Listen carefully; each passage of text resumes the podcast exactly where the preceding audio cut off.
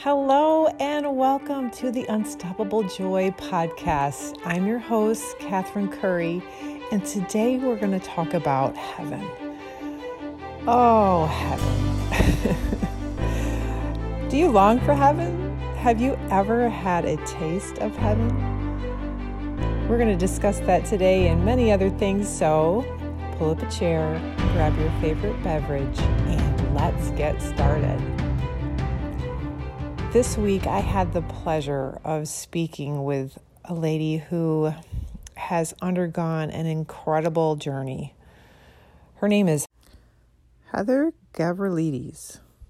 She had an accident over five years ago, and she should have died. She was T boned. Actually, the car that she was in was hit twice, and her side was T boned, and she suffered massive injuries. Her pelvic, her pelvis was shattered, and she had rib fractures, and she suffered a traumatic brain injury, and her internal organs were all jumble. It took her months before she started to even have the consciousness of knowing that she was unable to even speak. She tells her story and how one day she was looking at the whiteboard in her hospital room and it said nonverbal. Up until that point, she thought she was communicating it and she didn't realize that people weren't understanding her by the grace of God, she has made it through and she is undergoing more and more therapy and regaining strength and ability to speak and walk and take care of herself. It's been a long journey. And she shares her story. She's begun a blog, and I'm, I will add the link to that in the notes here so you can follow her as well. Just what an incredible story of the miraculous healing power of God and how sometimes God heals us quickly and sometimes in smaller increments, but the healing process is not completed in her. I've also been thinking a lot about an accident that I was in when I was in my 20s. I was driving with my sister and we were going up to Traverse City and someone pulled out into the intersection that I was going through and T boned my side of the car that I was driving in. My sister, Amy, was with me. And I remember her, like, she started just saying, Jesus, help us, as we were going through and being hit and then thrown into another car. And miraculously, we walked away from that accident. Each of us had some whiplash. We were wearing our seatbelts, but I had some neck injury from that. And I remember feeling heaven all over me. I remember that sense of being so close to heaven and sensing the presence of God. And for weeks later, I had a hard time because I wanted to go to heaven, to have that taste of just such glory and I can't even describe it. But I had a longing for that to get just a taste of what we have in store for us when this life was is over. Oh, I even think about it now and I long for that. The Bible talks about all of creation groaning and longing for the glory of God to be fulfilled, and that we have the first fruits of the Spirit within us, and that we even groan within ourselves, eagerly waiting for the redemption of our bodies. This is not our home. This is not the ultimate stopping place. We're just passing through here. And when I think of the glory that God has for us and what He has in store for us, I'm excited about it. I recently oh, have gotten engaged. And I don't know if any of you out there experience this, but as I wear my ring, I look down at it and I look and I, it's sparkly and and I just love it. It's a symbol. It's a little piece. It's a little glimpse. It's a little promise of what is to come. And I love looking at it. It brings such comfort. It brings such joy to me to think about what it represents and what is in store for me, what that means, what that relationship in, entails, and the love that I feel from my and the excitement that we have about sharing our love and being able to share that with our families, that wedding feast that we're planning. And so that's what it is with the Holy Spirit that has been imparted to us. That's what we have. That's the little taste of heaven that God has given us. And when we accept Christ, it's that deposit, it's that little piece of heaven. Thank God He's given it to us. And as we go about our days, as we go about our lives and we have trials and tribulations and hardships. It's that little taste of glory that keeps us going. And as I talked to Heather, I asked her, What is it? what is it that keeps you going? After all these years, after the pain of regaining the ability to sit and to stand and to walk and to talk, and it's like what is that thing that keeps you going? And she said that it was her relationship with Christ. And it was Christ in her that was keeping her going.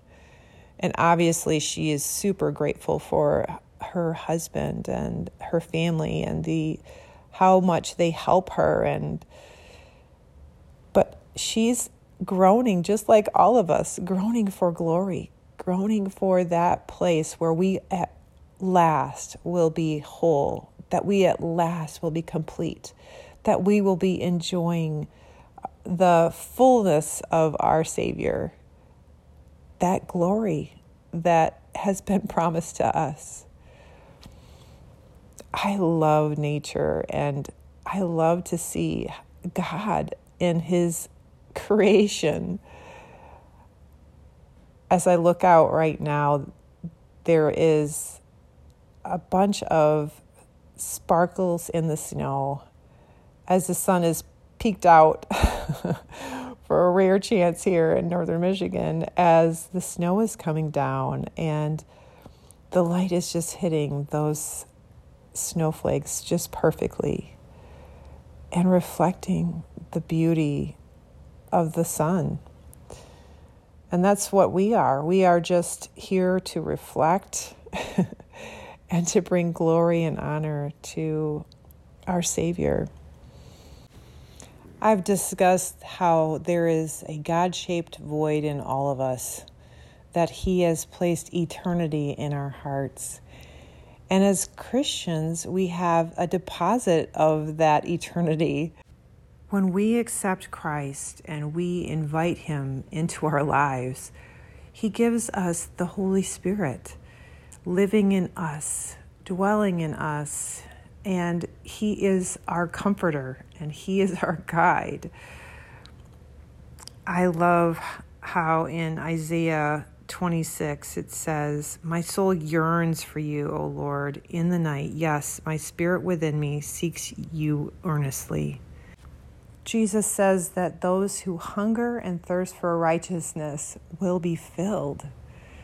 Are you hungry? Are you desperate for a touch from heaven? With how crazy this world has been in recent years, I just feel like people are just so hungry.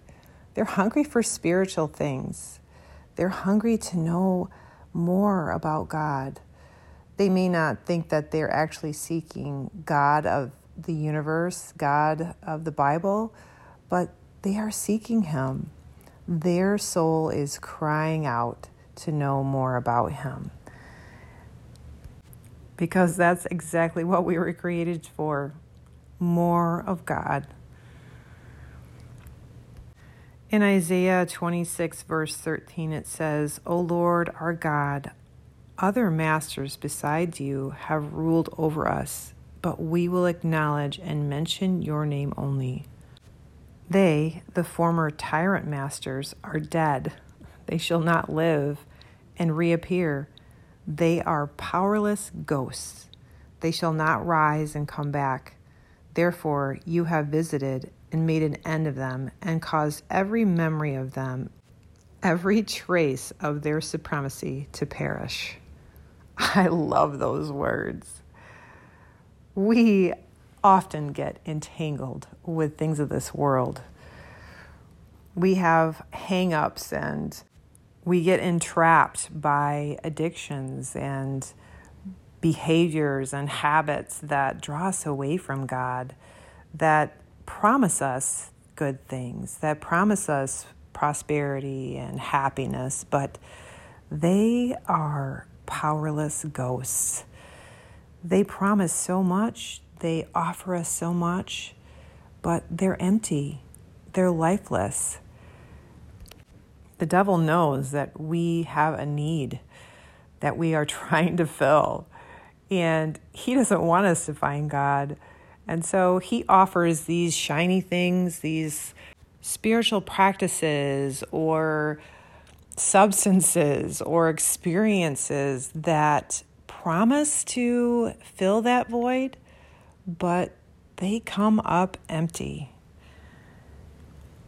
This verse says that God has visited and made an end of them and caused every memory of them, every trace of their supremacy to perish. And when Christ died on the cross and then defeated death and rose again, he made an end to these things. And that any trace of their supremacy is now gone. That's the glory of God at work in us. That's His power being manifest in us. These addictions, these hang ups, these things that trip us up, these things that draw us away from the one true God, they're powerless ghosts. The Holy Spirit is also called the Holy Ghost. And I would rather have a holy, powerful ghost than a powerless ghost any day. If you want more of God, if you are hungry for Him, then tell Him so. Open up your heart to Him. Lay down these things that you have been trying to use to fill those voids. Maybe it's a job Maybe it's a status. Maybe it's more money or cars or addictions, things that you've put in the place of God that you're trying to use to fill up a void, to numb some feelings, whatever it is, give it to Him. Lay it down and ask Him to fill you up instead. His power is unlimited, it's unstoppable. And when you invite Him and His spirit of joy into your life, He will cause every memory of those powerless ghosts and every trace of their supremacy to perish. You'll be renewed the old has gone, the new has come. When we surrender our lives to Christ and His leadership, then we are filled overflowing with His power to overcome. When His blood has washed you clean of your sins, you are free. You are a new creation, created in Christ Jesus. Jesus says that he who believes in me, as the scripture has said, from his inmost being shall flow continuous springs and rivers of living water. That living water is the Holy Spirit that we are given at the time of accepting Christ. The book of Hebrews shares with us that we are surrounded by a great cloud of witnesses. Those are the ones that have gone before us that are in heaven now. Hebrews 12:1 says, "So since we are surrounded by a great cloud of witnesses, let us lay aside every encumbrance and the sin which so easily entangles us, and let us run with endurance the race that is set before us, fixing our eyes on Jesus, the author and perfecter of our faith, who for the joy set before him endured the cross, despising its shame, and has sat down at the right hand of the throne of God. So I implore you today to lean into Christ. Let go of those things that so easily entangle, those things that might seem spiritual but just aren't godly. The practices and the rituals and the things that we do that we're seeking after and running after, we're supposed to be running after Christ if we fix our eyes on Him, just as if you're running and you're focused on something, you're going to head in that direction. Let's focus on Christ. Let's focus on Him. He is our example. For the joy set before Him, He endured the cross.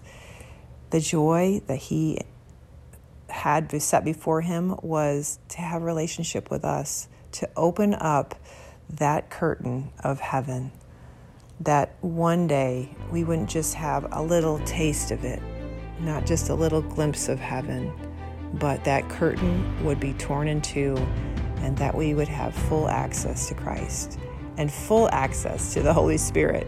And then eventually, our home in heaven. The glory, the ultimate prize is life eternally with Christ Himself.